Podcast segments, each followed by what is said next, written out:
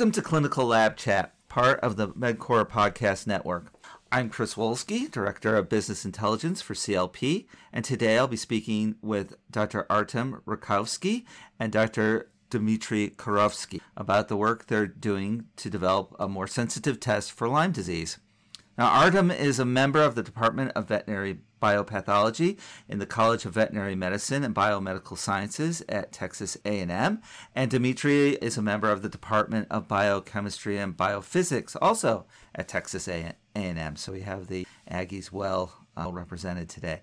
Welcome, Artem and Dimitri, to Clinical Lab Chat. Well, uh, we're very excited to talk to you about your work. I do want to make it very clear that you are still in the research stages, and this is not, unfortunately, an available test, not yet. So let's talk a little bit about Lyme disease and about your work. So Lyme disease, I think you know most of our listeners are laboratorians, but for those who aren't, uh, for those who don't work with Lyme disease very, very much, uh, Lyme disease is uh, really becoming a scourge for a lot of people in the U.S., mainly because it's uh, very, very tough to test for. So, what are some of the limitations of the current? I know there's some limitations for the current testing. There are tests, but there are a lot of limitations. So, Artem or uh, Dimitri, if one of you would like to just kind of outline what some of those difficulties are. Since I'm a Lyme disease expert on this project, so I'm going to start off with this. Um, so, yeah, there's a there's a test available uh, out there. It's FDA approved uh, in the United States, mm-hmm. so called two-tier serology testing, and it's uh, made up of two actually uh, tests. One is the ELISA test, which is a serological uh, test, and it's very uh, sensitive test, so it can give you a lot of false positive ones. And once the ELISA is positive, then it is followed by a more specific test, which is a Western blotting uh, or um, a, um, immunoassay test. Uh, and uh, uh, that test is highly specific. So, mm. Two-tiered system has been a while on the market, and um, unfortunately, it has a lot of drawbacks. one of them is poor sensitivity, especially during early stages of Lyme disease. Right. So as an example, you can have a clinical symptoms pathognomonic specific to Lyme disease, but um, as erythema migrans, that skin lesion. But at the same time, the sensitivity of that test during early stages can be up to 40% only. Uh, mm. So it has low sensitivity, and um, as the uh, disease progresses, uh, then that sensitivity becomes higher and higher.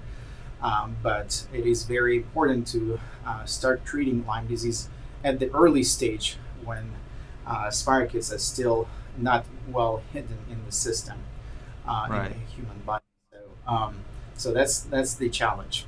The right, diagnostic. Right. A lot of right. people, a lot of labs are working towards the uh, uh, creating better uh, tests. ideally, we want to have a direct test or indirect Right. So that's kind of comes to your goes to your research, which is really interesting. I, I read uh, you, you, sent me some studies. I, I read over those, and uh, you're and you're both from very different disciplines. So your research is very multidisciplinary. So uh, it uses uh, Raman spectroscopy. And can each of you kind of discuss your role in, in this research? Maybe go go over a little bit why Raman uh, uh, spectroscopy was the method that you kind of settled on or, or the method that you're exploring? Yeah, let me take uh, this question. So it, okay. it's, it's completely correct. Like you said, we have not only multidisciplinary team, but we have a team of researchers that have completely different but complementary expertise to solve this problem. Artem is an expert in Lyme disease, whereas uh, my area of research is uh, development of innovative spectroscopic approaches that can be used to probe the chemical structure and composition of samples. And Raman spectroscopy is one of these uh, technique that is fully non-invasive and non-destructive. And what we demonstrated is that using Raman spectroscopy, we can uh, detect and identify different strains of Borrelia burgdorferi, the pathogen that is causing Lyme disease, by the very quick and non-invasive analysis of blood, uh, both in mice and in humans. And mm. uh, we uh, expect that uh, this method, because uh, there are also handheld instruments, can be essentially uh, performed uh, directly in hospitals or uh, analytical laboratories for the confirmatory diagnostics of Lyme disease. Now, if I, if I understood the studies that, that Artem sent over to me, I say this, I think, almost every show. I am not a medical person. I'm a, I'm a writer. I've been covering uh, health for a long time. So uh, please sort me out here. But my, if I understand it correctly, though, the test results are not direct. It's it's more. I really I, I find it really interesting. If you could kind of describe how the results uh, or how you identify or how the results work, maybe uh, in a little more detail, because it's not like a direct uh, a, a, direct sort of result. It's more uh, indirect, if you if you know what I mean maybe maybe I can get started and Artem. Uh, okay. Okay. so so it is, it is, completely correct. What was done uh, by another group of researchers that utilized mass spectroscopy is that they found that. Uh, in the case of Lyme disease, the chemical composition of blood is changing, and these changes are right. quite drastic. The changes are uh, owed to about 30 different compounds that change in the concentration if someone gets Lyme disease. And uh, Raman spectroscopy is a technique that can probe the uh, composition of the sample. So what we probe is the change in the profile, the chemical profile of the blood. And through these changes, mm. we can identify the disease or we can diagnose a disease. Oh. Uh, of course, oh. there is there is a lot to go. Just one second. But what is exciting at this point is uh, the specificity because we uh, together with Artem worked on like six different varieties of Borrelia burgdorferi and we can differentiate between these varieties using Raman spectroscopy. But of course, there is more to do uh, to complete this work. Right, right. Okay, so that was going to be my, my next question. So this isn't just for Lyme disease, it has some potential for other types of related tick-borne diseases. I want to add to this discussion. Sure. Uh, question. Uh, your question is so it's actually so far um, uh, Raman spectroscopy shows uh, promise as being an indirect test. And right. I'm a bad guy on the team. I'm very um, always trying to be skeptical, and that, that I, I, think that um, that's a that's a good thing as well. Yeah. So, and that's why, as, as you mentioned at the very beginning of our um, interview uh, conversation, is that it is um, it is too uh, early to be so super excited about this test. We still uh, right. a long road ahead of us, and we still have to uh, to develop those uh, multiple uh, algorithms that would allow us to be um, very specific and sensitive towards identifying Lyme disease patients.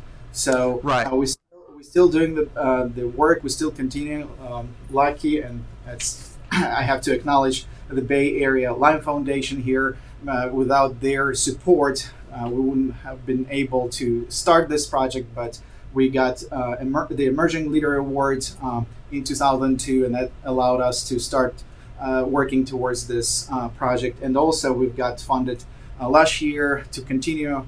To working on this project, so there's a lot of things to do. As as as an example, For now we are testing about over 100 samples, human samples, in a mm. blind manner. so we got those samples again some uh, uh, to acknowledge uh, the Lyme disease biobank. Uh, that's a repository of, of clinical samples. So we, we got 100, I think, 10 samples from them. Uh, and we uh, they are all coded, so Dmitry and I do not know their status. So we don't know which ones rep- which ones represent LD confirmed cases or Lyme disease negative cases. So we're doing this in a blind manner to actually um, be more objective about the algorithm that, that Dmitry used to identify uh, 90 samples uh, in, in our published work. So I'm, try- I'm trying to be skeptical here. People get uh, easily excited over new test, but yeah. there's work to do. Yeah, well, and I and we talked about this in our, our, pre-interview that you've you've had patients you've had patients who have shown up who are ready to give you their their samples Uh, yeah, it also reflects the need for a better a better test. So I think the excitement the excitement I think is understandable in that regard. So you talked about your you are doing uh, some testing. You've done I, uh, I know from the uh, studies you sent me. There's been some tests with um, I think animals, mice in particular, and now you're you're moving on to testing human samples. What what's the next steps? How why, once you walk us through uh, once you walk us through what your next steps are, what what kind of time timeline? I mean, certainly, eh, you know, there's a lot of steps, so there's a lot of variables involved. But what, what kind of timeline are we talking about with with a test like this? Because uh, I, I, think that's a very interesting thing too, because uh, we're always very anxious. Uh, I think we got uh, with COVID, with all with all the tests that were, it seemed like they were uh, created overnight. I, I think that people don't understand, understand both laboratorians and, and regular the regular public don't understand how long some of these processes take and why they take so long. So maybe you can walk us through uh, a little bit about uh, your next steps beyond the human samples. What's after that uh, once you once you start working out that algorithm? Um, so the timeline is hard to predict, but we have already right this project that was uh, funded again. Uh, we where we're analyzing the samples, human blood samples, in a blind manner. Uh, we I think we we are done with over a little bit over 30% of those samples. Um, and okay. still have to analyze the rest of the samples and submit the results to the uh, Lyme disease biobank where they would decode the samples and share their results with us. So, but then the, the, the next step would be to test some blood samples from human patients that are uh, free of Lyme disease, but they are were diagnosed with other diseases. So that's that's just to address that specificity uh, specificity right. uh, concern. And then and then we, uh, Dmitry and I have an idea, and I will let uh, Dmitry talk about this more, where we actually want to uh, apply Raman spectroscopy um, um, uh, to develop the direct test. And that's that's, oh. that's something we're okay. trying to initiate at this at this moment. We still have to get some funding for that, but there is a, a still a, a, great possibility of, of actually using Raman spectroscopy as a direct test. And I will let Dmitry speak in that. Well, Dimitri, uh, I'm all ears. T- let us know what uh, what this is. right. But before I come to this, uh, uh let me elaborate more on what Artyom said. This exactly uh, demonstrates uh, easy translatable nature of our approach, because diseases that we want to look at to compare our responses, Raman responses to Lyme disease, are sepsis and syphilis, for example. So obviously, doing this work, mm. one day we will have a good spectroscopic library to diagnose syphilis. Again, this will be done non-invasively, non-destructively. It's, it's a big deal. Uh, and, right. And, and let me also add more excitement to this research in terms of its translatable nature. Uh, my group works on diagnostics of plant uh, diseases for almost uh, five years, and we demonstrated uh, we were quite on that stage maybe four years ago, but now we understand that we can detect viral diseases, we can detect uh, bacterial diseases and fungal diseases in plants, and we already commercialized this approach in regards to the plant research. So, so mm. I, I bet I bet exciting news will come soon, but like Artyom said, th- there is a way to enable direct diagnostics. And for this, we want to utilize nanostructures that will have very high specificity towards uh, specific molecules to the Borrelia burgdorferi. And through this specificity, we will be able to uh, detect and identify these uh, molecules that are the markers of diseases. And the really exciting news is that specificity uh, and selectivity of this approach is very high. And I should say that this nanoparticle approach is capable of single molecule detection. So uh, so uh, we we definitely expect to have very great sensitivity, but also this will also uh, will kind of improve uh, the approach itself because unlike indirect, uh, it will be direct. Yeah. Oh, that's very exciting. So I, I can't wait to hear more about about your next steps there. But unfortunately, we've come to the end of our time today. Artem, Dimitri, thanks again for taking time to speak to me about your work. Please keep us updated. I think this is something that's it's really exciting. I think it's a really exciting approach, uh, really different, and I think it's also really really important work you're doing. Uh, doing uh, you know, tick-borne diseases are just so horrible. Uh, I've I've had relatives who've had Lyme disease, and, and they really had to struggle quite a bit. So um, I know how important it is to have a test. Uh, I also want to thank uh, the laboratory audience for listening, as always, and look for more episodes of Collab Chat in the year and visit us online at uh, clpmag.com and all of the media platforms next time.